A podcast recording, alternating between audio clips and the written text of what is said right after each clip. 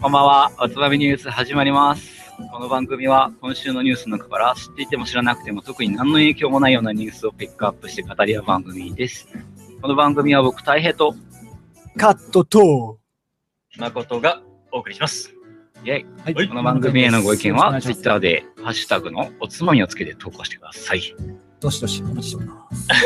7回目始まりました。ェーイ、7回目で7す。回目。なんかさ、あの、前回の6回目から、あの、ちょっと自分らでもさ、ちょこちょこ身の回りの人にちょっと宣伝っていうかさ、聞いてね、みたいなこと言い始めたじゃない、うだね ?Facebook とかでもちょっと書いたりとかしてさ、ううん。なんかリアクションとかあった別にい、や一向に、 あ、Facebook のコメントに、そうそうそうまあ、ちらほら出てきてないうんで、俺も、もう個人的になんか、まあ、ほら、回数重ねてきたから、安定してきたから、まあ、近い友達に、まあ、紹介して聞いてもらったりとかしたの。うんうんうんなんかやっぱ面白いねって言ってくれるのもすげえ嬉しイいしエーイ。ああ、嬉しいなと思うんだけど、なんかうん、あの、ほんと変わらないねって言われ た。喋り方。いつもの誠だね、みたいな。変わんないよねそ。れいつの誠から比べ てたいなんか、 わかんないけど、なんかほら、ラジオ向けになんか格好つけたりとか全然しないんだねとか言われた。あ あ。なんか普通、素がこれなかったね。そうそう。だし、なんか、あの、先俺の先輩、知ってる先輩とかは、なんか聞いてくれて、なんか3人の飲み会を覗いてるみたいで面白いって言ってる人飲み会がいてまあ確かに飲みながらだけどね生ま。れたそう同そうそうじようなこと。同じこと言われた、うん。うん、なんかそんな感じがするっつってて。でもまあ、そういう感じでやってるんで、そあうだりよがたいですね。ゆるだゆるし、くなんねか、そう、なんか、前にもさ、ちょっと話したけどさ、大平と、その、放送じゃないところで話したけど、この、昔さ、日曜の朝やってたさ、遅く起きた朝はっていう番組あったじゃん。ああ、やってたね。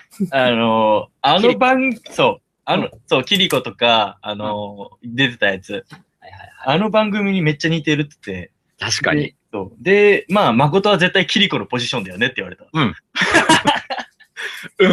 喋るもんね。喋る。とにかく喋るなって言われて、 なんかまあ、ぼっちぼっちそんな感じでね、あの、リアクションをいただいてて、嬉しいなって思ってる。嬉しいね。ありがとうございます。ありがとうございます。ありがとうございます。聞いてください。せやね。まあ、これからぼちぼちやっていこう。そうだね。じゃあと、いう、ということで、恒例のお酒の紹介はやっちゃいましょう。あやってるんくだだ。さい。これ当たり前だよ。これ結構ね、これも結構好評だよ。あら、そうですか。あの、飲んでみたいっていううん話もね、ちらほら聞くんだよね。うん、送る。その人、住所送る。いや、絶対喜ぶよ、そんな。やべえ。俺、匿名でお前に出すわ。 高君がね、飲みたいからね。 これ、おつまみ詐欺だよ。おつまみ詐欺ってなんだよそうリスナーあのじみんゃあ、なガン大ガ変ン。その恒例のお酒の紹介あるんだ。えっと、今回は、高知県、美女府いやー、全く聞いたことないなわかんないぁ。上風。うん。コットこれ君知ってる知ってる。あ、すげえうわ。んさすがだね。そうだね。まあ、中、まあ、中ぐらいじゃない大きさって言えば。あの、その、国高っていう。うん。。そうだね。で、漢字は美しいにうん丈夫。うん。で、これ、本来の意味だと、うんえーっと、美しくて立派な男子っていう意味なんだよね。異常部ふ異常これ部もね、美丈夫って呼んでたの。うん昔。うんえ。字はそうなんでしょそううん美丈夫って書くんだけど、これ美丈夫っていうものね。はあはあはあはあはうあ。んえ、じゃあ、男のことを指してんのそういうわけじゃない。まあ、男子っていう意味だから、まあ、メンズのこと指すの。はあ、そういうことなんだ。うん。うんでそっちの方でそういう言葉があるんかねそういうのいや、これ辞書に載ってた。あ、乗ってんだあう、んそんな一般的な言葉なんだ。いや、ちょあっると知らなかったな。うん。うん。で、まあ、四合便で、これなんと1100円っていう破格のお値段だったので、おーいいね。味もすごいバランス良くて、で、特別純米酒で、うんまあ、新酒でもなく普通のやつを今回は持ってきたんで、うんせっかくだから、ちょっとおかんをつけてみたのね。おー、まあ、最近ほんと寒いからね。。いいんだよ、本当に。あー寒いまかあ、せっら。かくだから、ちょっとおかんの勉強を皆さんにもしていただこうかと思いいまやして。、俺さ、昔さ、中華料理屋でバイトしてた頃さ、あ、そんな時あったっけ 俺実はあるんだよ。 知らない。で、そこでさ、まあ、日本酒とかも一応まあ出してたのね、なんかいろいろ。えー、中華なのに中華なのに、あ宴会、宴会とかが結構入るお店だったから、そういうので、で、おかんとかさ、パンもしてたんだけど、うん僕わかんなくてさ、うんもうチンチンで出しちゃってさ、もう、ああ、すごい熱い状態。そうう。んうんすんげえ怒られた時あったもんね。それは怒られるね。お客さんに。ああ。えーっとね、そもそも、おかんって、うん。体にいいんですよ。 そうなの。だから冷酒だと、人間の体と温度が離れてるから、吸収に時間がかかるんだけど、おかんって、要は人の体温にすごい近い状態になるから、吸収が早いんだよね。だから、すぐ酔っ払うとかいう人もいると思うんだけど、うん。まあ、それそっうだねて、抵抗食いやなすいく体に入るから、まあ、うん体には、すごい良いとされてあある。まあ、体がびっくりしないんだね。そういうこと。酒が入ってきても。ううんで、まあ、温度も結構、まあ、さっき孫とチンチンにやったっていうんだけど、まあ、大体、マックスで55度より上のやつをうん言うんだけど、それを飛び切り感っていう名前がついてるのね。うんうんうん。で、温度によって、全然名前がそれぞれ違くて、あ、そうなのそう、あ、なんか、ぬる感とか聞いたことあるそねう。そうそう、よくぬる感って言うんだけど、ぬる感っていうのは大体40度ぐらいのことを言うんだよあね。あ、はいそはれいよ。り、それだとちょっと高すぎるなっていう、すごい綺麗なお酒の時は、もうちょっと人肌感とかが35度ぐらい。あ、人肌感っていうのもあるんそだう。そうそう、人肌の温度がうんうんうんうん35度ぐらいじゃん、大体。うんうんだから35度ぐらい人肌感っていうし、うんうんまあ常温が20度ぐらいだとすると、うんまあその上に日向感っていう30度ぐらいの感があって、細か肌い。日向にある感じの。そうこのぬる感っていうのが40度ぐらいになっうてん、 45度ぐらいになると上感。で、うん50度ぐらいが熱感と言われてる。あ、そうなんだ。で、その上、55度ぐらいになると飛び切り感っていう、うん、炸裂に温度が高い状態。あ、そうなんだ。なんかそれすごい、カーッとこう、喉が焼けそう。そうそうそうそう。うんだから、やっぱり、綺麗じゃない系のうん。お酒に向いてるっていう。そうか、そうか。うん。えでまあ、でこれも、情報もつけてきたんですけど、えうん。ど、どのぐらいを目指して今度は関してきたのそれで言こうれはね、人肌をちょっと狙いました。人っ肌をね。うん。ていうのは、これがやっぱり、結構綺麗なお酒だから、ああ、だから、逆に飛び切り感までいっちゃうとちょっともったいない、香りとかそう、飛んじゃうんだよね。香りと、うん、風味が。じゃあそれをいただきながら。そうだね。冷やと五感を飲み比べながらうん飲んでみるとうん楽しいんじゃないかなっていうアドバイスをうんしておきます。いいと思う。だって、同じお酒でも全然変わった味わいになるんじゃないのそれって。違うね。うん。というわけで乾杯しましょう。はい。はい。え、二人はなんか飲んでる俺も飲んでるよ。お酒を。カットはあれカットあ君加藤くん。カット君いない。すねた じゃあ、乾杯乾杯うん。で、ちょっとおかんもいただいちゃいます。以上。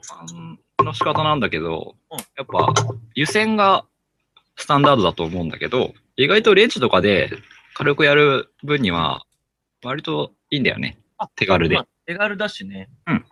あれは、ほんと1分やんないぐらいで、ささっとグラスに入れてラップかけてやると、すぐできるんで。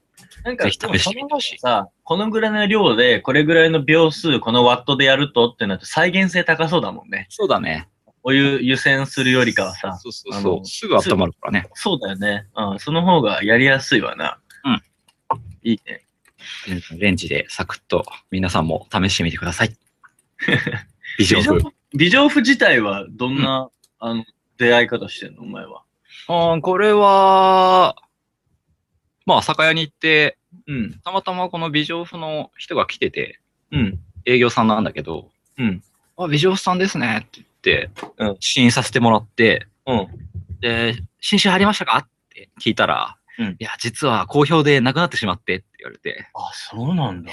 えーっと、で、うん。じゅまあ、じゃあ普通のやつくださいって言ってもらって、ああ、それで今回は普通のやつがめっちゃうまくて、うまいそうなんだ。じゃあその銘柄のやつはもうすごいやっぱ売れてるっていうか人気のものなんだね。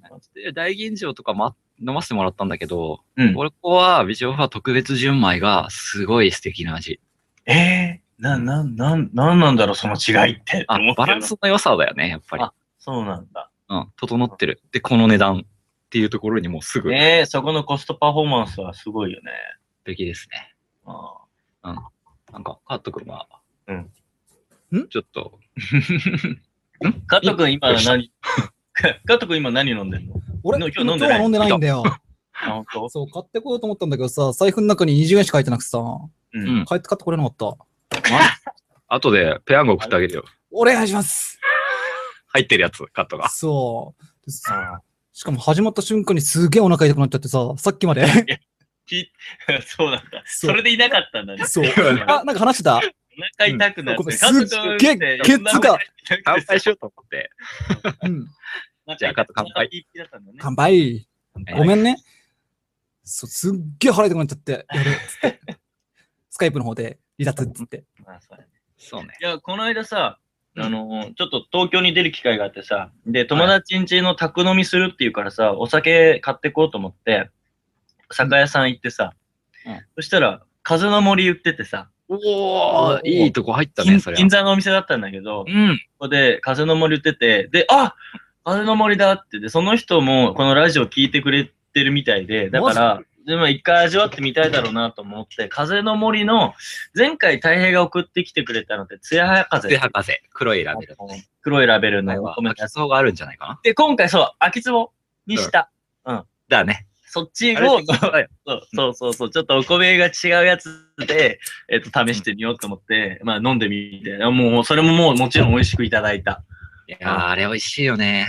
いやー、うまいね。よかった。で、なんかそこのお店に、とりあえずまず最初に、縦の川ありますかって聞いたの。ほう。飲んでないからってこと、うんそう、だから、だし、やっぱ気になったんです、すごい。そうだね。で、聞いてみたら、全然うち扱ってないんですよって言われちゃった。 あらあらあ ら。残念と思ったけ気ど、まあ楽、店さんいっぱいあると思うんで。そうだよね。まあだからそういうのを探すのも面白いんだろうね。そうだね。酒屋も結構場所によっていろんなお酒扱ってるから、こっちにはあるけどこっちにはないっていうのいっぱいあるし、うん、だから俺も3つ4つ回るもんね。やっぱ、大変、そっか、そうだよな。全そうだよね。その店店によって違うんだもんね。全然違う。その特徴も結構あるから、面白いお酒置いてるところとかも結構あるから。うん。うん。だから、ここだけっていうふうに言ってたら、やっぱど、なんかそれ、やっぱ偏るってまねすね。うん。すごい偏る。やっぱ、ちょっと、あ他のお店に足を運ぶだけで、いろんな出会いがあるんだね、お酒ってそうだ。ね。おすすめの酒屋とか、うん。あの、聞いてくれれば全然教えるんうで。そうだよね。連絡ください。はい。おすげえわ。それ面白い。ちなみに、このお酒、高知の酒なんだけど、高知って結構日本酒が盛んで、あ、そうなんだ。なんかイメージはないけどね。そうなんだ。いやー、なんかね、泥目祭りっていうえ聞いおたこと祭りがあるんだけど、うんあの、大阪月うん。要は結構、でっかい。うん。親善の結婚式とかでさ、うん。うん。あの、あの、ガッて飲み干すやつあるじゃない。うん わあかっれた。あの、両手で持つやつ。そうそうそうそうそう。わかる。言いたいことはでわかいか杯るに、うんうんうん日本酒を、うんまあ、ガンガンに継いで、おうどんだけ早く飲めるかを競うお祭りがあるの。お前出てこいよ。それ。本当だよ。 いや、てか大平それ出たみいんでなで行こうよ。ああでこれね、絶対ぶっ倒れるわ。そう、メンズは一緒。ええ一緒、まあ、一緒。一生うん。一生生き延びってことでしょ一緒一気飲み。俺と誠は救急車呼ばれるよね、絶対。本当だよ、ね女。の子は午後、女の子でも半生だね、多分。うわ、だよ。うそ、あの四合瓶一本、さらにもう一杯ぐらいなの。そうそうう。わだか、ら、まあ、一生って1.8 1.8リットルだね。だから、マジ一緒はそでの半分。これみんなで行きましょ う。ちなみに、参考までに優勝者のタイムはうん、メンズは一緒、待って、一緒でしょ一生で、い一生飲み干すタイムだよ。 ?1.8 リットルでしょそうそうそうそうそうそう。いやを飲み干す優勝タイムはうん、メンズが12.5秒。俺、水でも無理だわ。いや、無理よ。水でも無理だよね、これね。 12秒台めっえちゃ早いよね。 これ。いや、それぐらい出せれば優勝できる。 100メートル走みたいな。 すごいよね。うんマジで言ってんのまあ、女性は一応10秒ぐらいを叩き出すらしいよ。えー半章で半生で。それも無理だもんね。いや、無理だろ。女性の部で俺らが出ても多分無理だと思う。いや、無理、無無理だ理、よ無理ね、無理。いいや、まあいや、その後のこと考えなくて、捨て身でいけばなんとかなんのかな。まあこういう、なんていうの、土佐の人が好きそうな、あ土佐って感じの、さって聞くとなんかイメージ湧いちゃうイね。メージのお祭りとかがあるうん場所なんだよね。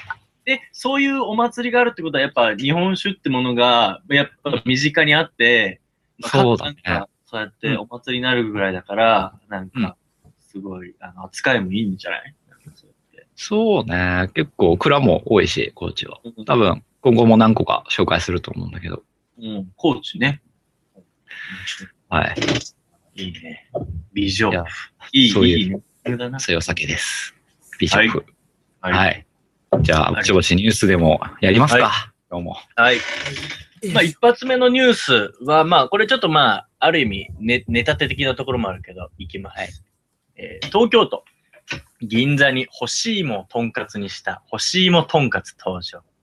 い茨城県のアンテナショップ、茨城マルシェは、12月1日から12月30日の期間限定で、干し芋とんかつの提供を開始した。干し芋は茨城県の名産品で、約100年前に漁業が盛んな中港で製造されたのが始まりと言われている。砂糖などの添加物を一切使用せず、じっくりと時間をかけて天日干しすることで、さつまいも本来の甘みを引き出しているという。え今回発売を開始した干し芋とんかつは、ランチ限定の提供で、今や同店の定番メニューとなったという、納豆とんかつに続く変わり種とんかつの第2弾となる。ミルフィーユ状に重ねたしゃぶしゃぶ用ロース肉の中心に干し芋を巻いて仕上げており、肉には茨城県の銘柄豚、ローズポークを使用しているということらしいんですやがっ、たーローズポークローズポーク。我らが茨城 の。うん今住んでるところだからね。今言うてなればね。俺が今住住んでるところだから。まあ、現地俺と太平からしたらもう地元だからね。ふるさとですね。あのさ、茨城マルシェ知ってた太え、平。俺、相当通ってるよ。マジでいや、うんちなみにカット君はん知らないか、こういうところがあるっていうのは東京の銀座に。知らない。全然知らない。知ら初なめいて聞よねいた俺は。まあうんなかなか東京にもあの来ないからわかんないだろうし、俺とかは結構東京駅のあの八重洲口とかにいるから、そっからちょっとね、あの辺ってアンテナショップいっぱいあんのよ。北海道とか福島とか、なんそれこそ高知とかもあったわ。ある中で、茨城マルシェの2軒ぐらい先でしょ。そうそうそうそ高う、よく知知ってんな、お前。そう、あのさ、あそこの1階ではね、うん。日本酒、あそこの地下1階では日本酒が立ち飲みで試飲できるんですよ、有料で。お前すげえ な。あの辺も。めちゃめちゃ通うんだよね。マジでいや、うんでさ、茨城マルシェちょっとでかくなんなかった改装して。あ、でかくなったね。なんかさ、前ははさ、ただのさ、アンテナショップ物産店だけだったのがさ物、産店だけだった。今はさ、レストラン併設してさ、こういうのも食べれるようになっててさ、うん俺この記事見て、食べに行ったよ ね。え干し芋とんかつ。食マジで。やっべたに行った。その、こよ。の今週も、だから昨日食べに行った。いやどうだったのそのんで。さすが気合入ってますね。いや、 たまたまね、あの、友達と遊ぶっていうのもあって、それの前にちょっとランチの時間空いてたから、あ、はいはい行こうと思って、行って食べに行きました。えいやるなあいや、さ、いや、ほんのね、これね、干し芋とんかつって言って、うん。 まあ、ほんとミルフィーユ状の肉、ミルフィーユカツの真ん中に干し芋とチーズが挟まれてんの。どんな味わいかなって、ちょっとね、なんかちょっとネタになればいいなと思って行ったんだけど、いや、美味しかったんだよね、これが。意外って言ったら失礼だけど、ちょっと半分、えって感じで行ったんだけど、なんか豚肉ってもともと甘いじゃん。うんそう甘みにね、欲しいもの甘みがね、結構合うんだよね。マジで。ね。うん。だから、あ、うまいって、で、食感もほら、その、茨城のさ、でき、なんか、いい干し芋ってさ、ポソポソしてないじゃん。結構、しないそうだね。柔らかくてさみずみずしいんちだよね。ね。そう、もちもちだから、それがね、食感もね、あの、うまくあってね、おえでーチーズも濃厚に合っててね、これがね、美味しくて、で、こってりしすぎるから、これはね、あの、そもそもソースじゃなくて、塩で食べてくださいって言われるの。うーん。これがね、あうん、あーとんかつを塩でいただくんだけど、はい。あ 美味しかった、すごい。ちょっとね、ちょっと、なんか、半分、ディスることになるのかなと思ってたんだけど、 うんうんうまかった。え俺も食ってみてえなー、いいな、食べたい。今度行こうかな。そう。で、ランチで限定20食なんだよ。 20食しかねえんだね。そう。まあでもね、多分大丈夫だよ。多分食える。って思うじゃん、大変。うん思うじゃん。うんうんあのね、おで、10あの11時開店だったから、うんもううん。 11時には行ったから、もちろん食べてたんだけどはいはいはい、食べてたら、えっとね、もう12時半とかぐらいかな ?1 時ぐらいまでになったかななんうか、でも12時過ぎぐらい、1時前ぐらいになったらう、んすいません、終わっちゃったんですよって話がどっかのテーブルから聞こえてきたからうん、やっぱね、あの、終わるみたい。やっぱ。舐めてました。すいません。なくなっちゃ う。で、あのね、増やして本当にね。俺お聞い店て自た。体もね、お店自体もね、満席になるの、普通に。マジか。ねうんえ。いや、、続続々々すご入っいてくるよ。本当に。で、その隣のブースあの、アンテナショップの方も、結構人入ってんだよ。うん。で、特に今さ、茨城やっぱさ、欲しいも有名じゃん、めちゃめちゃ。そうだねまあ。時期だしね。時期なのよ、今。だから、うん。だか今旬らだもんそれもあって、すごい来てる。うん。ほら、ここはその、欲しいもとんかつだけじゃなくて、あの、茨城有名な日立秋そばとかさ、あんこう鍋とかっていうのも食べれるから、いはいでそういうので普通に注文する人もいるんだけど、うん、結構ね、人気になっててね、すげえ嬉しかったんだよ。ああ、なんか欲しいもんとしてはねさ、。こう、実家帰るとうん、もらうからお土産に持って帰ってくるじゃないうんそうすると、結構みんな喜んで食べてくれるんだよね。らしいね、なんうかん。俺ら地元に住んでるからね。そう。そうだよ意外だったの。そう、カット君みんとかなは欲、しいもん知ってんのって感じだっそうそう、カット君とかは、もう普通にさ、正月とかの時期とか、この冬になったらさ、普通に家にあってさ、うん。普通に食ってるかもしつうれなかいけ、ど、去年俺作ってたからね、乾燥芋。た。そうだよね。いや、うちも作ってたからね。え、そうなのそうう、ん去年作ってたんだよ。 マジでそいうや。なんかさ、俺、この前聞いたことある岩城出身の俺聞いたうんうんら、なんか小学校の頃に、おはいはい屋上で作ったことがあるって、この、あー 小学校でやるみたいね。なんか作るところもあるみたいで。あるあるある。えや、いや、そう、なんかやるんやだってないよね、カットね。うん、三章はないと思うけどう、ん、なんかやったことあるって言ってて、うわ、そんなに身近なんだと思って。うん。だから、そう、カット君とかは普通に食べてるかもしれないけど、東京の人たちとかってあんま慣れ親しんでないから、物珍しいんだろうそね、うきっと。これ喜ばれるんだよ、すごい。うん、めっちゃ喜ばれるね。珍味なんだろうねからさこれ、思ったんだけど、まあ、100年前に漁業が盛んな中港で製造されたっていうのが、俺ら住んでるの中港だからね。そうだそうね。そうそう。だから、そう。だからこそ、馬だけどさ。うん、そうそうそう。これは、うん、俺はだから、そんなにその、うん馴染みっていうのそんなでまあももないちろん食べるけど、うんお前らからしたらもう欲しいも農家が周りにいっぱいあるんだもんね。そうだね。そうそういや、っていうか、欲し欲しいも農家じゃないのに、うちとか。作ってる。あマジであの、う自分らで作るんだ。 そう干してあったもんでね、。箱詰めして、親戚に配る。だけ。箱詰めするぐらい結構ちゃんと作るんだ、いっぱい。うん、ちゃんと作れよ。うん。ええー、すごい。だってなあんそかさ、なんか、紐のネットみたいなのに入れて干しとくぐらいの量とかじゃなくて、結構、がっつ結り構。作るんだ。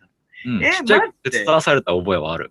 あ、そうなんだ だ。っておやつ代わりにすげえ、大変地遊びに行くとおやつ代わりになんか外干してあるんだよ。てか、干してあるからねこ。れ食べろっつ って、なう。干してあるやつをそのまま食ってたもんだって。人多いな。あ、干してある食べるとか言っそう、あて。あ、食べる食べるっつって。笑っちゃうな。あのさ、これってさ、時期ってさ、いつなのおこれいやさ、このもう時期ちだょよい後じゃん。いや、もうできてるよ。もうできてるか。うん。さ、これさ、結構さ、ひあの、平切りのさ、欲しいもんってさ、ペラッとなってる。ああ、はいはいすごいいろいろ見るじゃん、真空パックになってそうだね。丸干し、販売用だね。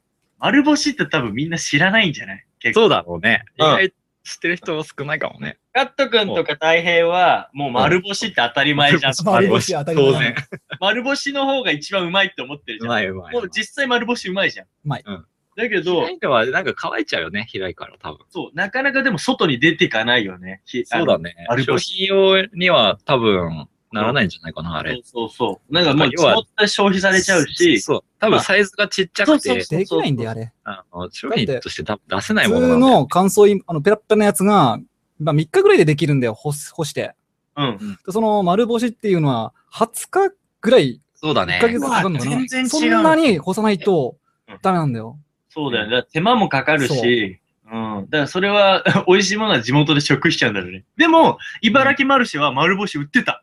マジか。あもうあ、だだかからら、それ用でやってるんだ。そう、さすがだなと思って。でさ、すがだね。やっぱ他のどっか変なところで、あの、欲しいも見ると、あ、なんかこれ本当美味しくなさそうだなって思うんだけ ど、茨城マルシェのところは、あうん、これは本当みずみずしそう で、みずみずしいって表現もおかしいけど、そう、なんか、うんあ、なんかこう、だもちもちしてそうで美味しそうだなっていうのがよく並んでたから、あこれは喜ぶだろうなっていう。ね。なんか目利きのコツとして、うん黄色っぽい方が美味しい。そうだね。そうだな。うん、わかでるわ結構その辺に出回ってるのはもう茶色くなっちゃってる。そう。なんか、それこそ、ホオワーイトド色。だよね。それこそそうそうね。それこそ、オード色。冷凍保存しちゃうんだよね。前回の放送で。そう、だから、あれ、そう、あの色を見ちゃうと違うなって思うんだけど、うん本当美味しいやつのマッキッキのやつは、本当甘くてもちもちして美味しいんだよ、流行ってるもんねそう。あれさ、みんなそのまま行くそれともさ、石油ストーブの上でさ、アルミホイル引いてちょっと温めない温めるとちょっと柔らかくなって美味しいんだよね。めっちゃ美味しいよねあ。のオーブントースターみたいなのとか入れてさ、うんなんかちょっと温めないあれちょっと焦がすぐらいまでいったら美味しくないそう、美味しい美味しい。それ美わか味ってしんいよね。ね。美味しいい。よね。あやっぱ冬の時期食べたくなるもん。いや、いやもう俺そこと、箱で注文しよう。マジで。茨城市。ああ、送るよ、うちにあったら。マジで。本当やってんだ、みんな。うんカットくんちはさすがに作ってないでしょ俺んちは作ってないね。でもやっぱ親戚やってるから、箱でやっぱり届くんだよね。親戚で意外やってるんやだって。る。だから親戚に届けるためにうちも作ってんだ から。同じことやってる人がいるんだマよ。ジでウケんだけど。ああ、そうだね。でもさ、これをアレンジして食べようっていう発想はないじゃん。そうだね、とんかつにしてみるっていうちょっと新しい食べ方カなツ気がにすしる。ようとは思わないよね、だけどね。あねうんだけわかるど、これはね、いや、試してみるのもなかなか面白そいうだね、ちょなっってといやうのは。ってみようかね。なんか現地のものってやっぱ食べると嬉しいもんね。うん、そうそうそうそう。あ、こういうのあるんだ、みたいえだってた、二人だったら、あの、乾燥芋使って料理作るとしたら何作るああ、なんだろうな。でスイーツに行っちゃったらそれはもうありきたりだかいやスイーツになっちゃら。うな。ねそうだね、甘いからね。甘い食べ物か。ちょっと欲しいもんって意外すぎて思い浮かばないな。そうだねうん。やっぱとんかつにするって発想はやっぱすごいね、これ。すごい確か。にでも現これ地が、人でもわかんないもんな、これ。これが本当にマッチするっていうのは、しかもロースポークと合わせるっていうのは素晴らし い。うん、そうね。茨城人だけが盛り上がるかもしれないけど。うん、 確かに。でもなんかさ、地元のいやそういう銘柄のものっていろいろ世に出てくると嬉しいじゃん。やっぱりうんいや、茨城応援してほしいよ。そう。まあ今月いっぱいだけだから、この干し芋とんかつ。まはいあはいぜはいはひい。聞いてる皆さんでも気になった方そうだがねいたら、まあ限定20食ですけど、まあ食べれたら。茨城もあるし、うん有楽町だよね。あそうそうそう。有楽町、銀、うん、そうそうそうそう。まあ銀座なんだけど銀座と言ってるんだけど。銀座まなんあだけど。、隣の、隣の、えっ、と、高知、丸ごと高知もよろしくです。丸ごと高知で試飲してから行くといいよ。そこであの、美女婦も飲めんのかなうん多分飲める。そうだよね。うん。うんいいね。他にうんも高知のすごい水上部そこで繋がった。う面白い。うんという話をちょっとね、あの、挟みたかったんで、入れま した。うん。ちなみにみんなさ、茨城帰った時お土産何買って帰ってんのえっと、自分らがおみや、えっと、帰るときってことじゃなあ、くてそう、あ、そうか、カットはいるからいい。俺はいるからまあ誠は茨城土産って何買って帰る茨城土産ってどういう意味その、俺が茨城にじゃあ帰ってそまうした。そうそうそう、帰っで、て、千バ葉に、いーチーに戻ります。そうそうそや、何も買ってこない。う。何も買ってこない。俺ね、ほんとね、そういうの何も買ってかない。 えマジで。何にもだよ、あー何にも。ないな。うん俺は本当何も。職場にお土産とかないんすか俺、どっか旅行行くとか、なうん出張行くとか、何にしてうんも俺一切買ってかない。ええ意買ってくる人いっぱいいる。買ってくる人いっうんぱいいる。はいはい俺、なんでこれ買ってくんのかなといつも思う。なんかさ、あの、聞いたことあるよ。女の人の職場、例えばアパレルとか、あー看護師さんとか、っていうとなんかそういう文化ってすごい根付いてるし、それがなかったら、なんかすげえはって思われるとかってあるみたいで、うんうんそれはまあ、しゃあない、そういうなんか文化なのかなって。なんか、歯とかは別にないんだけど、やっぱうちの会社とかみんなお土産、実家帰ったら買ってくる習慣があって、へやっ茨城帰ったらお土産買って帰ろうって思うんだけど、うん。ないんだよね、土産が。うまいね。ない冬、冬は欲しいもっていうのはまあ定冬は番と欲しいはあるから、そうそう。だから欲しいもほら、じいちゃん作ってるの箱で持ってくん だけど。うん例えばじゃあ、盆の時期に帰ったとして、夏の時期帰ったら何かって。だから、水戸納豆スナックとかしかないんだよ。ああ、いや、いいんじゃない結構最近高性能な、高性能なのあるじゃん。なんか、せんべいなのに、ちょっとその糸を引くぐらい納豆が残ってるみたいな美味しいせんべいあるじゃん。へえ。あるあるあると。か言ってんのあの、なんか、あ水戸の、水戸駅とかにも売ってるよ。多分。そうなんだ。そそうんそな納豆っぽいせんべいがあるってことあるあるあるあるある。で結構あの食べやすくなってんだよ。でも、すごい美味しい。その納豆の味も効いてて。とかさ、そこやっぱ、まあ、でもメロンってあるじゃん。だからメロンゼリーとあでもちょっと薄いか。茨城ポッ県プで、たのうん、とか、そうそうそうそうそう、はいうはいん。はちょっと薄いかもしんないけど。でもさ、なんか、あの、干物とか持ってってあげたら、それは、みみい。干物何の干物いや、港でさ、いっぱい干物有名じゃん、あそこ。あああ、うん。都ま会あ以上。でもね、国産の魚とかないよね、カット。うん、特産、うん。あー特にまあありねきたりの魚だもんね、基本。まあね。いや、でも、いあの、納豆せんべいみたいなのがいいと思うけどね。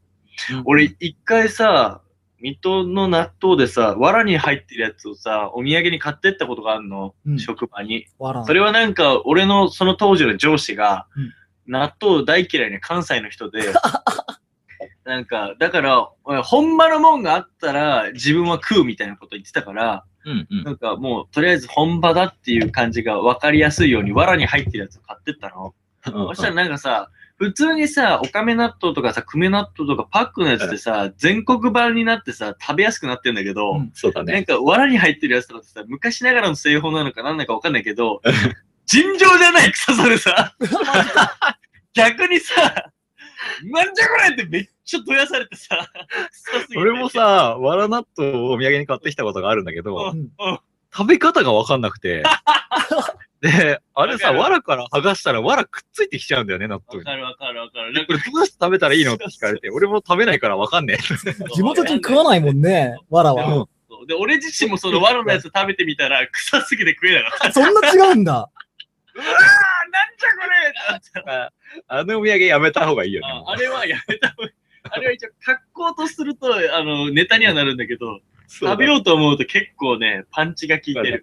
全然地元じゃない人たちがさ、茨城来て、あ、茨城といえばやっぱ納豆だよねって言って、わら納豆買って帰ったら、そういう悲惨な目に遭ってるかと思 って。イメージダウンだよね、逆に。イメージだよ。だからだから住みたくないけど、ナンバーワ納豆ン。の方が絶対美味しい。そうだね。え、みんな納豆って買って食べるいや、実は自分、納豆苦手なんですよね。ちょっと待って、カットくん。俺は大好きだよ。だよね。うん。俺も大好きで。納豆だけ食べるもん。朝ごはん納豆だけ食べるとかあるもん。マジか。ご飯必要ない、うん納豆だけ食べる。で、でももちろん俺は久米納豆。 はいはい。クメはわかる。クメ美味しいよね美味しいよね。あ、そうだ。だね。久米だよね。おめえは食えねえだろ。いや、食えないんだけどね。 お前さ、マジで衝いや撃。美味しいと思うの。食べたら。美味しいと思食べうた。らうまいと思うんだよ。うんえ。ー、でも、あの、ネバネバするのがすごい嫌なの。あ、お前、粘っこいのダメなのオクラとか。嘘つけ、オクラめめっちゃ食ってたやそれはん。大嘘、嘘はいけないと思います。お前お前口の中にネバネバが残るのが嫌なんだよね。 チョコレートとか口の中にすごい残るじゃん。後味ってことあれがちょっと苦手で、自分、ちょっと、危険民な感じ味。は別にいいんだけど、そういう味なんは好きなのか残るのが嫌なんだね。そうなの。そうなんだ。あいや、俺知らなかったわ。結構長い付き合いだけど。そう、うんそうなんだ。確かに納得ってるととこかの前で。は一切食べたことないと思うよ。だって俺ここ2、3年食べてないもん。マジか。うんよく生きてこれたな。本当だ よね。俺それぐらい思うよ。だって旅館とかで絶対出てくるし。てか、うちで出してるしね。よな、お前んちなうん。味か、そうなんだ。まあ別にいいけど納さ。豆 はすでもやっごいよ、ぱね。評判で言うと、クメがやっぱ一番美うん、味しい。クメだね、間違いなく。こっちのまあね。茨城の人は久米なんか、クメ納豆、茨城のクメ納豆って味違うんでしょ他と。え、嘘聞ういんたこ他とのな食いった時ないからわからないや。他県と違うらしいよ。どうな、どういうふうに違うんだろうなな。んか茨城の納豆だけは他の県と味変えてるみたい。へーなんかみんな食べて舌が肥えてるからう、ん。茨城人用にカスタマイズされてるみたいだよ。それさ、舌超えた人のより美味しいやつを全国に展開しろよ。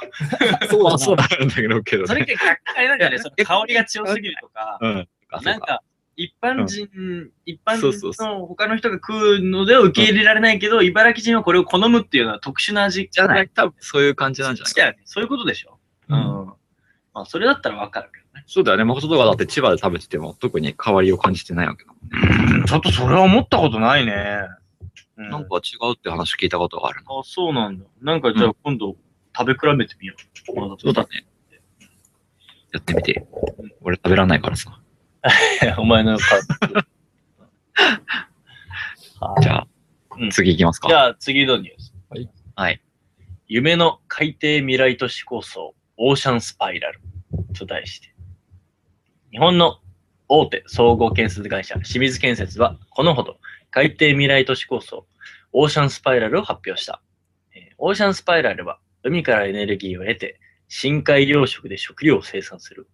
居住区では5000人もの人々が暮らせるという。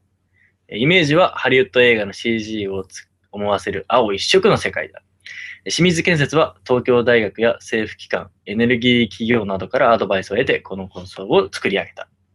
え水面近くの巨大な球体、かっこえ直径500メートルには居住区、居住施設やオフィス、ホテルなどが置かれる。え出入り口は球体の上にある。え球体と海底施設を結ぶのがあ長さ3000から4000メートルの螺旋状の構造物だ。ここでは海面近くと深海の温度差を利用した発電も行われる。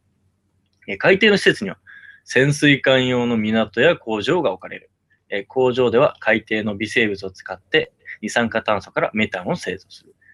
えー海水面の上海水面の上昇やクリーンなエネルギー源の開発といった未来の課題を解決するにはこうしたプロジェクトが必要必要なのではないかと清水建設は言うという夢のような話が繰り広げられてますよ。こういうめめ大好き。めめ大好き。こういう話大こ好うき。いうのい大好き。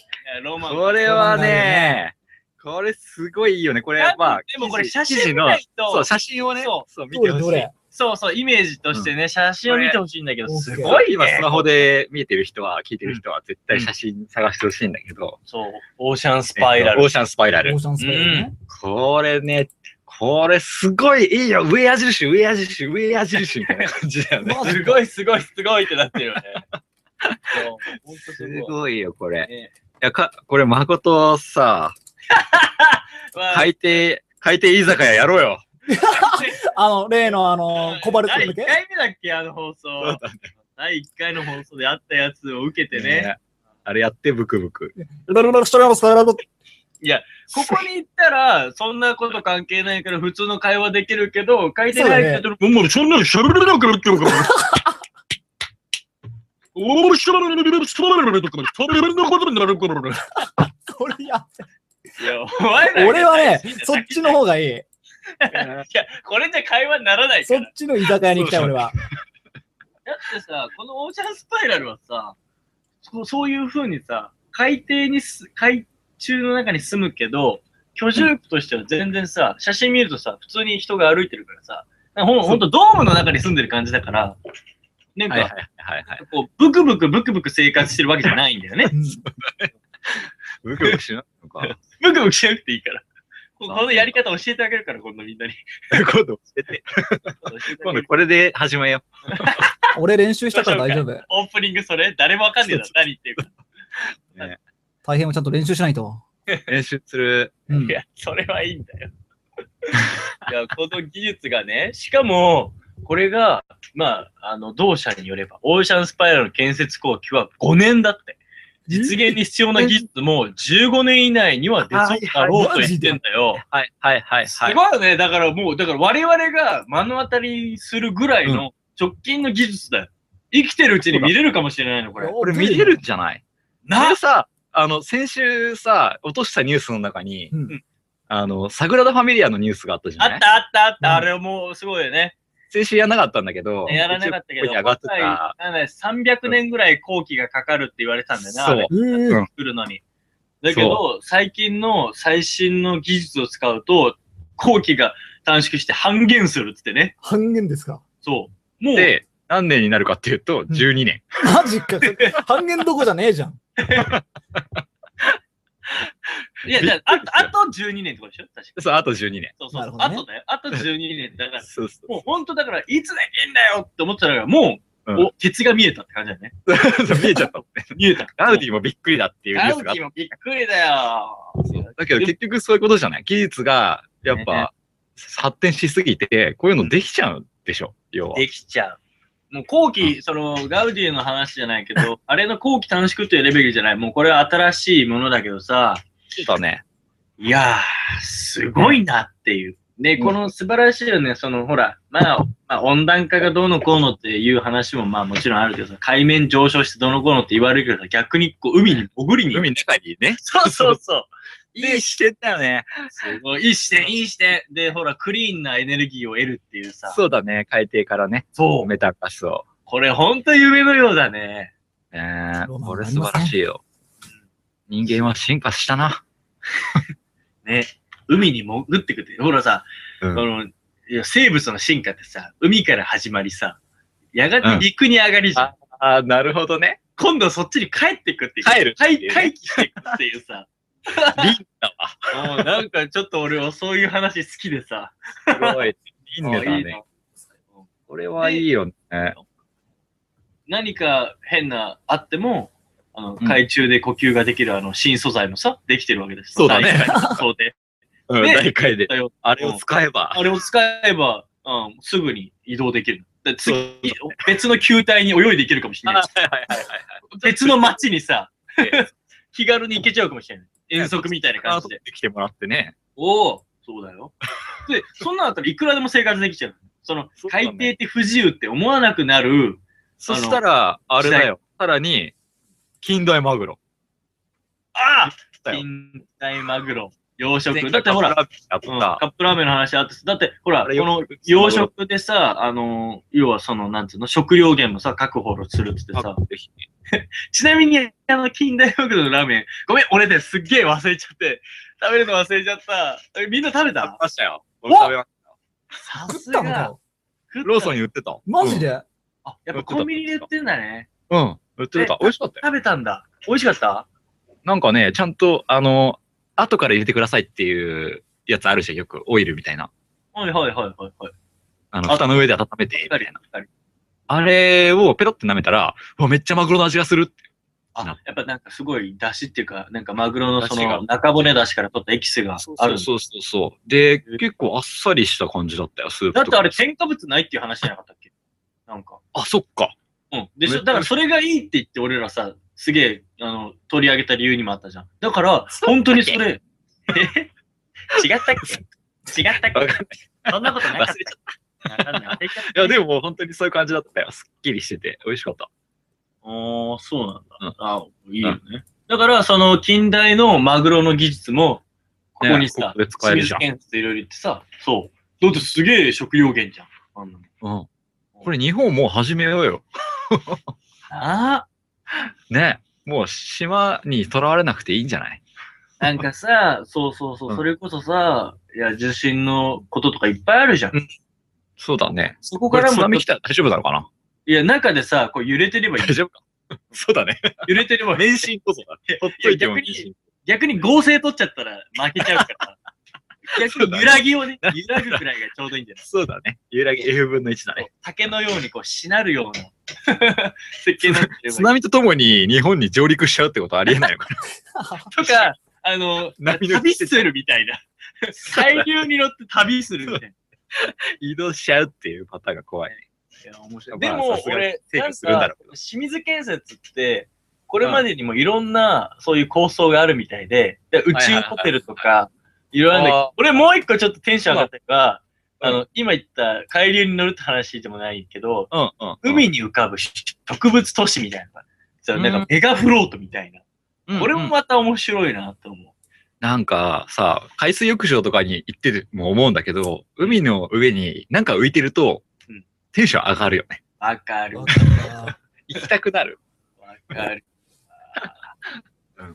俺だってあの、サーフィンやるから、ああ、そうだね。まず沖にパドリングして行って、はい波待ちでボードの上に座って波待ちしてるとき、で、うんうん、沖の方をずっと見てるから、海しか見えないの。で、青空と。で、んピカピカ浮いてるわけ、水の上に自分は。はいはいはいはいはい。その時がほんと癒されるもんね。ああ、でやっぱ結構じゃあ。疲れて、あの、休む時があるの。その時、すごい癒されるの。えー、やっぱあの、やっぱ水そういうと上ころにさ、あの、会場レストラン、赤髪のゼフ的 な、赤ひげが、いや、嫌だよ。あの、片しサなンいジが、サンジがやってきたの。グランドラインから帰ってきた海賊がやってる。そうそうそうそう。会場レストランがやって海きた上の。レストラやンっぱ嫌だよ。まあちょっと一杯飲んでくかなってなるんだだっかてら。、だってそこで飯食ってたらドンクリークが来るんだろやそうそうやだよ、嵐に来られるんだろやだよ、怖いもん、海賊しかいない なんて。でもさ、そういうのもさ、流行るんじゃない ね、流行るよね。このほら、オーシャンスパイラ ルの、うんうん。いや水中の中じゃなくて、やっぱ上で食いたいっていう人も絶対出てくるじゃん。そうだね。そしたら、上がってって、そこにうんいっぱいほら、なんつうの水上マーケットみたいなそ感うじでさだね、そうだね。マーケッちょトっと面白くないそれ。じゃあちょっとタクシー乗っていくかって、水中からタクシーで、こなんかそう、ジェットスキーみたいなじゃないけどさ、そブうそうーそうンって言ってさ、う。そうそう面そう。白い、それ。いや、めっちゃいいね、これ。いいね。なんかあでもさ、オーシャンは、なんだっけ、オーシャンワールドじゃない、なんかさ、映画あったよね。なんか、その、すうん、結構昔のやつなんだけど、それサメに食われるやつじゃないの違 うよ。これディディープブルーとかじゃないよ。上手だよ、上手。 ジャオズか。違う違う違う。なんか、あの、本当にもう陸がないみたいな。うんもう水面が、海水面が上昇しちゃって、もう陸がなくて、みんなは本当土、土とかがすごい貴重な世界みたいな。で、なんかもう本当、ぷかぷか浮いてしか生活できないみたいな、あの、そういうなんか SF みたいのがあって、あーなんかそれを思い出してね、その時はそんなね、もう危機的状況だったの。もう人間は生きるか死ぬかみたいな。もうどうしようって感じだったんだけど、ここまで技術がいけばさ、もそううだね悠々自適に暮らせる。どんなに海面が上昇した何の問題もない、地ね。球ならではなんじゃないのまそあ、やな。星と言われる。うんそうだよ。でもほら、火星でも、ね火星でも水が発見されたっていう話ですよ。ああ、そうだね。くぼ地になんか水があるみたいいや、だからそこ、火星はカット君がさ、な。ああーダ メだ。漁漁師様がいるから。そうそうそう漁師様俺のが。話だから最近はね、ペヤングルの中にも発見される次第だから。いやーねな。俺はどこにでも出没するからな。あのニュー ス。え、知ってるでしょカット君も。知ってるよペヤング事件。やばいよ、あねれ。結構問題になってるよね。うわ、カットが出たって。やめろよ。違うよ。カット君の甥いっ子だよ、あれは。おいっ子、おいっ子が、おいっ子が紛れ込ん俺じゃのっ親族までご、ご気にすんじゃねえよ。あれ、だってなんか販売休止か。中止じゃない、休止ね。た。休止だね。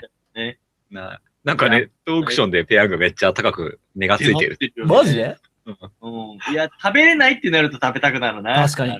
ね。そうそう。いや、オーシャンスパイラル、素晴らしい技術だなと思って。これはぜひ、進めてほしいね。うね。ねえ、それ、いいなと思って。うん。こういう技術大好きだから。男ってこういうの大好きだから大。好き。応援、応援します。おつまみニュースは、オーシャンスパイラルを。男ってこういうの好きだなってニュースの次に、今度は男ってバカだなってニュース、じゃあ次紹介します。おはい、いきます。えー彼女宅の窓にクレーンで近づきプロポーズ。ひっくり返り、屋根を破壊。えーオランダのエイセルスタインの街で、ガールフレンドに結婚を申し込もうとした男性。クレーン車のバスケットに乗って、彼女の寝室の窓に近づき、プロポーズしようと計画した。ところが、クレーン車がひっくり返ってしまい、林家の屋根をぶち抜き、大きな穴を開けてしまった。この建物は危険だと判断され、計6棟の住人が避難することになってしまった。えーこのプロポーズのドタバタ騒ぎにもかかわらず、彼女の返事はイエス。えー結婚を祝うため、二人はパリに旅行に向かった。男性に大きな怪我はなかった。しかし、このドラマには続きがある。二人が出発した後に、クレーンをどかそうとしたところ、またクレーンが倒れてしまい、建物はさらに壊れてしまったという、オランダの、もうクレイジーな男のドタバタ劇だよ。クレーン。倒れるよ ね。クレーンが倒れる映像ってよく見ない。うんどうだろうなんかさ、海外さ、甘いよね、そこら辺。なん雑だよね。かよくさ、あの、うん船をさ、海にさ、はいはいはい、戻そうとしてさ、一緒に行っちゃう。にににきずりでさ、クレーンでさ、船を持ち上げてやるんだけどさ、ボトーンって倒れてさ、クレーンごと海に入っちゃうとかさ、ねなんでああいうこと起きんだろうね、ほんと。えどこのクレーン使ってんの あそこから。なあ。ほんと。ちゃんと小松だったらありえないよ。えー、小松だったらありえないよ、ほんと。こういう安全管理ちゃんとしない。 だし、今、これは、これは工事でも何でもない。ただ、友人同士でやってるバカ騒ぎだから、まあ、しゃあないんだけど、これねうん、レンタカーしてきたのかなまあなんか、俺プロポーズしたいんだって、よっしゃっつって友達が、なんかそういうつて があるからっつって勝手に運転してきて、はいはいはないんはかい。勝手にやったんじゃない海外っぽいね。ある程度、ある程度運転できるやつは連れてきたんだけど、うんうん。なんか、ちょっとなんか、やっぱ、やりづらいじゃん。なんかその距離もあったりとか、ビームをこう伸ばさなきゃいけないっていうやりづらさもあるんだけど、まあ一回やっちゃえっていう感じで、面白そうってやったら、こんなです。操作誤って、まず、隣の家に、屋根ぶち抜くんだね。びっくりだよね。いや、違っそたうだ な。ね。これ何よりもびっくりするのがさ、ぶち抜いてさ、ブワシャーあやべえあ結婚してくださいって言ったらさ、 イエスってさ、イエスって言うってさ、どういう感性なのそれ。ここまでやってくれて、あなたって本当なんてワイルドなのイエスって言わないんだろ。しかもね、これ収束しない間間に旅行行っちゃうもんね。旅行行っちゃったんでしょそうだよ。そうだよ。本当出発した後に、このクレーンどかそうとしたら、クレーンが倒れたんだから、さらに。撤去してない間に行っちゃったわけでしょ。そうだよ。当事者不在。本当だよ。おいやー騒がせにも程があるだろ、これだ。からこの6棟、6棟 に住んでた住人が、もうかわいそうすぎかる。わいそう。出てけって絶対言うよね、こんな やつ。出て言われ住るめないよよけ。って言われるよね。いや、そもそも避難してるわけだからね。あまあ、確かそに、もね。そも出ていかなきゃいけない。いや、信じられない。でいもさ、や日本じゃ考えられなくなー、いそうだね。聞かないよ。こんな手のさ幸先悪いよね。使い結方婚はして、結婚していきなりこれか。新健康を祝うために二人で行ねったパリの旅行もドタバタだぞ、これ。サイドタバタだね。ああ、もうやべえぞ。いろんなこと起きてるぞ。まあこれトラブル起きてるよ、絶対。あるよ。ほんとなんかさ、プロポーズの仕方っていろいろさ、海外っていろいろあるじゃん。なんかフラッシュモブみたいなあ、さ。フラッシュも、あれ、プロポーズに使うんだっけえよく祝うのに。いや、あ言わんともあるけそどっ、か急にね、周りの人がいきなそうりそう。プロポ歌い出ーしてズるしもね。結構活用するのあるんうんだよね。そっかよくやれるなって思すごいよね。う。うん。いや、うんまあ、だから、海外のノリだとそれがさ、通用するねっていうのがあるからっていうのはわかるんだけどさ、うん大した自信だなって思わないそうだね。シーとかはせいぜいさ、なんか、あの、でかい電光掲示板に、ああ、そこれも、みたいななかなかだけどね気づかれんの気づかれないのぐらいのことあが普通じゃん。そうそうそう、わかる。を持ってって、吊り下がってプロポーズしようとするっていう発想がまず起きないもんね。ね。ないよな。うんこれでさ、逆にさ、ノーだった場合ね。どうしようもねえな。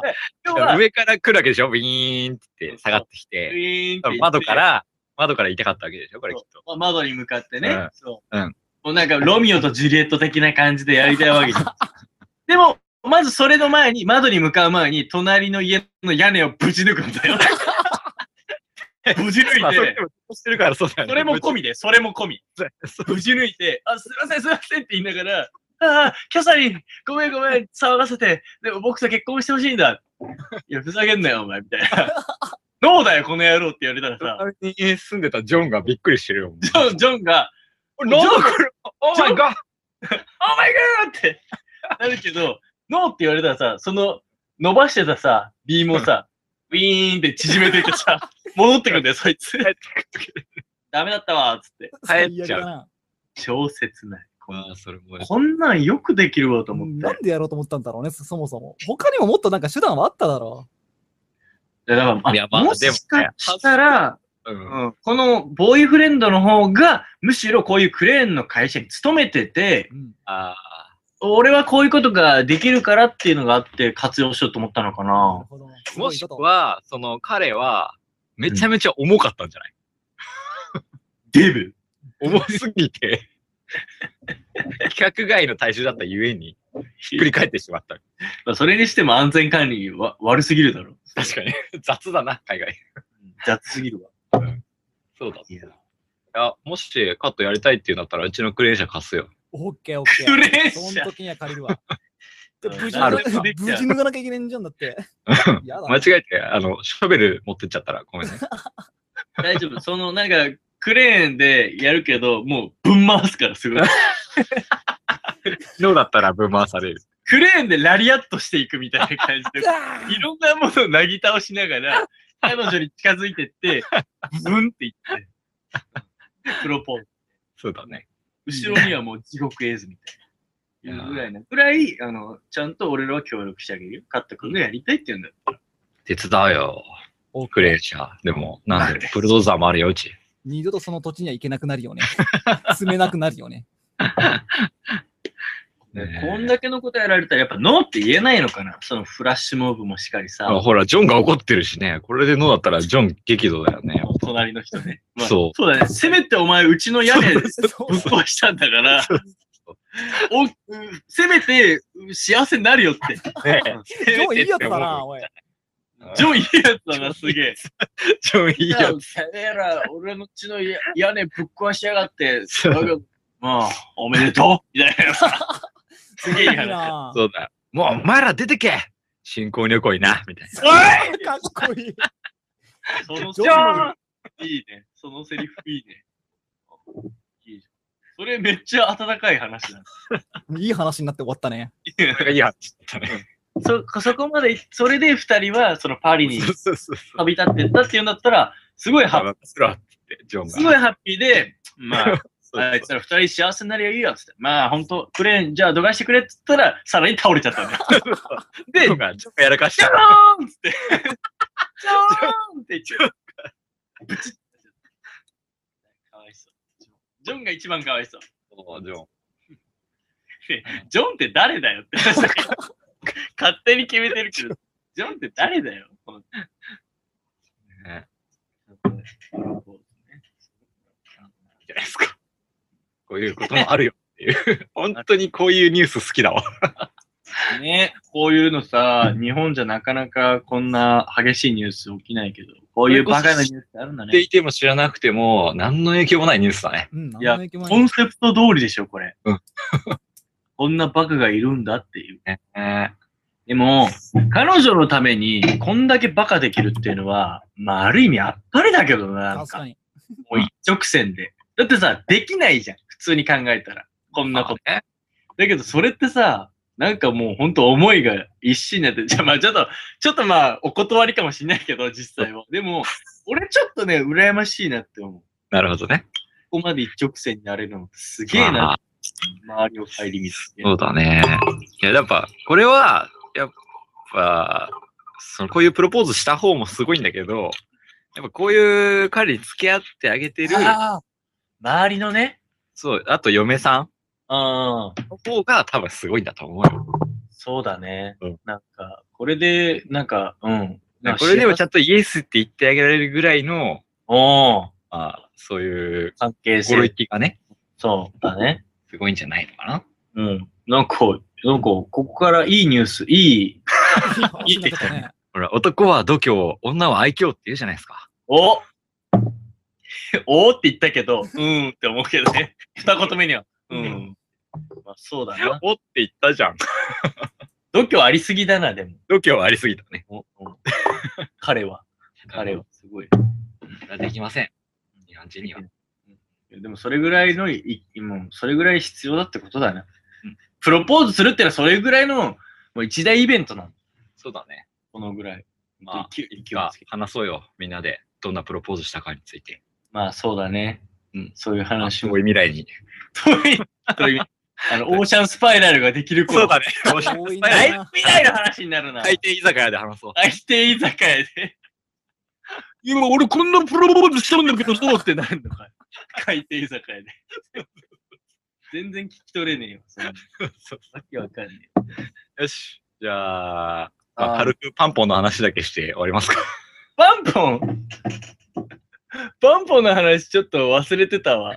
あこれ話すこれお前だって知ってんのパンポン。知らなかっったんだよね。知らないでしょ、えーじゃあ、ちょっとだけ紹介するよ。そこだけ紹介してほしいよ。うん茨城県日立市だけで盛り上がっている伝統のスポーツ、パンプ、パンポンがこれから流行りそう。へへパンポンって何っていう話なんだけど、手作りの板のラケット、板のネットを使用しうん、ソフトテニスのボールを打ち合うテニス型のゲームうん。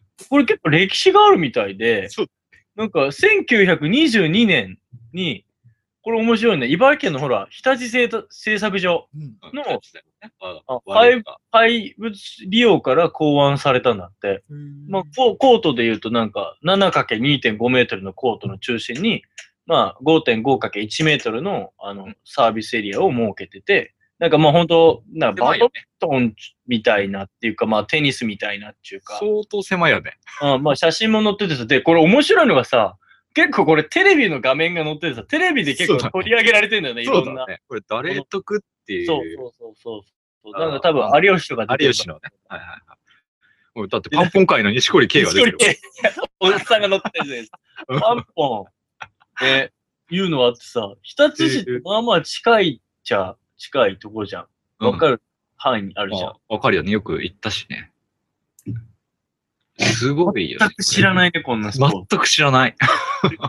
ラケット、本当にただの板だからね。もうね切り出した板だよね。鼻板みてえなやつを さ、バシバシやってるってさ、うんなんだこの伝統のゲームみたいねえ。なんか記事でさ、子供が、いや、国技だと思ってました って。な。かわいい小学校ぐらいの体操服のそうそう。ってんだよね。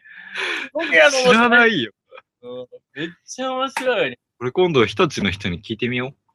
だから、パン一ポンってつの人からしたら、もううんこ、これを知らないわけがないって思ってんじゃないっていうことなんだよね。茨城人も知らないっていう。で、これまたそのバックに日立製作所があるっていうのもまた面白いね。それだからなんか、そうだねなんかしっかりやってそうっていうか、意外と宣伝とかもしてんじゃないだかうんうら、ん。面白いなと思って、独自なスポーツ。今度やれたらやろうよ。大会出ようか。ちょっとやってみたいな。だやってみたい。って廃材とかでできちゃうわけでしょもともとはそれを利用するためにさ、そうだね。あったんだからさ、うん。でできちゃうよ、こんなもん。これやりたいね。日立に行って、でも本当できんのかなや、ちょっと、誰か一人知ってる人捕まえてきて。そうそうだ、日立に勤めてる友達なんているからさ、ちょっと聞いてみそよう、うだよねこれ。いくらでもいるもん ね。パンポン、なんか休み時間になったらみんな、 昼休みの時パンポンやるのって。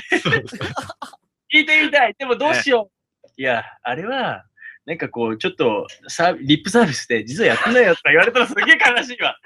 そこに相当お金がかかってるんじゃないか、宣そ伝う。 そうそう。まあ、あれはなんか宣伝のために言ってるだけで実はやってないんだよとか言われたらすげえ悲しくない CM とかも作ってるじゃん、これ、日立は。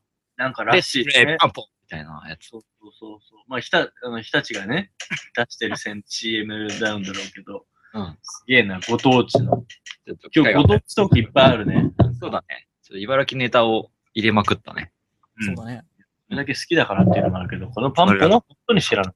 え、でも、なんかほら、日立、日立駅がすごい変わってさ、ああ、改装したんだっけ、あそこ。改装して、なんか、なんか結構賞取ったんだよね。海外、なんか、ベストデザザイン賞みたいな感じで、イン。はいはなんいはか本当なんかガラス張りで、なんか2階ぐらいにあるんだけど、なんかこうすげえ海が360度見渡せるカフェみたいなのが併設されてて、駅い。の中におお、やべえな、それ。シャンスパイラルに近いね。そのデザインがすごい海外で認められて、なんか賞取ったたちの駅が。そで、それってすげ結構すごいことで、うんなんかすごい終日人気らしくて、なんか最近だよ、ほんと最近。じゃあ今度みんな行こうよ、取材しに。うん。ね。うんだよね。なんか、それはね、結構いろんな記事でも取り上げられてて、えなー、んか、結構日立熱いなっていうのは思って暑いね、日立。なんかやっぱ地元がそういう話で取り上げられると嬉しいしね。そうだね。っていう。日日立か。なんか桜綺麗だよね、あそこ。立うんえ、ど、いい通りがあって、日立駅って。。うん。俺さ、ないか。日立まであんま行ったことないんだよねそ。っかそっか。うん。なんか、う海と山に囲まれたさ狭い土地ってイメージしかない。あの、太平洋側見ると海があって、でも振り向けばすぐ山が迫ってるっていう、なんか、なことないよ。 土地柄っていうイメージしかない。まあ、ど田舎じゃん、それ完全に。構いい方だね。 海と山があるっていう。いいよ、君んとこは未来都市だからね。いや、まあ、すいません。 こっちはねえよ、海とか山し か。ごめんなさい、あの、普通欲しいもんしか作って欲ねしえいもよん。作ってないから、うちの庭 で、何もやってないから、ごめん、本当に。つくばエクスプレスだから。うんうん。もう、この都会人が。いいじゃん、都会でも。ね。なんか、つくばのネタ持ってきてほしいわ。スーパーのネタんいやー、まあ、新しい土地だからさ、この、いや、伝統のスポーツパンポンとかっていうのもないだろうし、なんかうん欲しいもっていう特産品も別にないから、うん。でもやっぱ、なんだろうね、ちょっとじゃあ探しとくよ。本当でだもよ、つくば市はロケ、研究ロケ立ってるからね、ロケット、JAXA があるから。あ、そうだ、ジャックさんあるよね。ね研究開発、研究開発とか言ってるくせに意外と大した成果上げてねえんじゃねえよ。 やめろうちの親たちが突っ止めてるわ、 多分。はい、やめろぬるいんじゃねえのやめろうん、うん筑波大出身ですからいっぱいいる。やめろあーなんか、活躍した話聞いたことない な。やめろ 成果で語ろうぜ、成果で。そう。で、で語るべき。うんうん。やるよ。ねこの、オーシャンスパイラル作ってくれよ、じゃあ。ここに、えー一枚噛めばいいわけだね。そうだね。あんたやるよ。まあもう頑張頼むわ。よし。じゃあ、今週はこの辺にしときますかせやね。う。うんあ、やべえああやべえ本当に忘れてた。うん。 言われる前に今の空気感で思い出した。ほんいや、ほら、恒例の、ねい、つも通り。ものまねコーナー、もう、覚えてくださいよ。それないと終こわれらないねからね、。あの結構、この間、その、うん結婚して子供がいる、あの、奥さん同級生に、このラジオの話して聞いてもらって、で、その娘が今もう、まあ、小学校入る前ぐらいの女の子なんだけど、すごいはいはないんか、俺のことは、まこちゃんって呼んでくれるすごい可愛い子がいて、え、まこちゃん。そう。で、その子が、に、グーフィーのモノマネするとすごい喜ぶのね。ああ、はいはいはいはで、この間、その、誠、この放送ちょっと聞かせてみたんだけど、そのはい最後、その第2回目の終わりにあグーフィーのモノマネしたじゃんうん。で、その、グーフィーの部分だけ聞かせたら、その子が、えまこちゃんまこちゃんって言って、分かっちゃった。じゃあっていうか、グうーんフィーっていうふうに認識してないの。もうこれはまこちゃんだみたいな。これがそのまリこアクションがそう、そのリアクション可愛くてさす、げえ嬉しいじゃん。そうこそれれですごいテンション上がってたってでいうそか。んなんでさ、この前の、ほら、茨城の、ヤンキーの 車の、そうだよいや、そういうのもあ りあれ聞いたらがっかりするよ、その子。おいじゃあ、もう一回じゃあ、グーフィーやっとこうか。またやっちゃうんすか、グーフィー。いいんじゃないいや、グーフィー、グーフィーでやっとこうか。じゃじゃあ。あ、あい、わあ、何だろモノマネコーナーでイも何ェー行イったら行ったら。じゃあ。じゃあ。 いや、グーフィーって、じゃあ、誠が、えー、モノマネします、えーグーフィーが絶対に言わなそうなこと。 あれ土日はニコニコ動画しか見て ないよ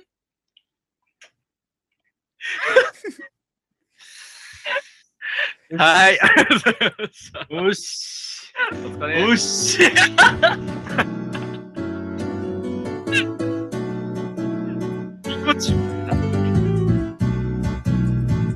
再来週。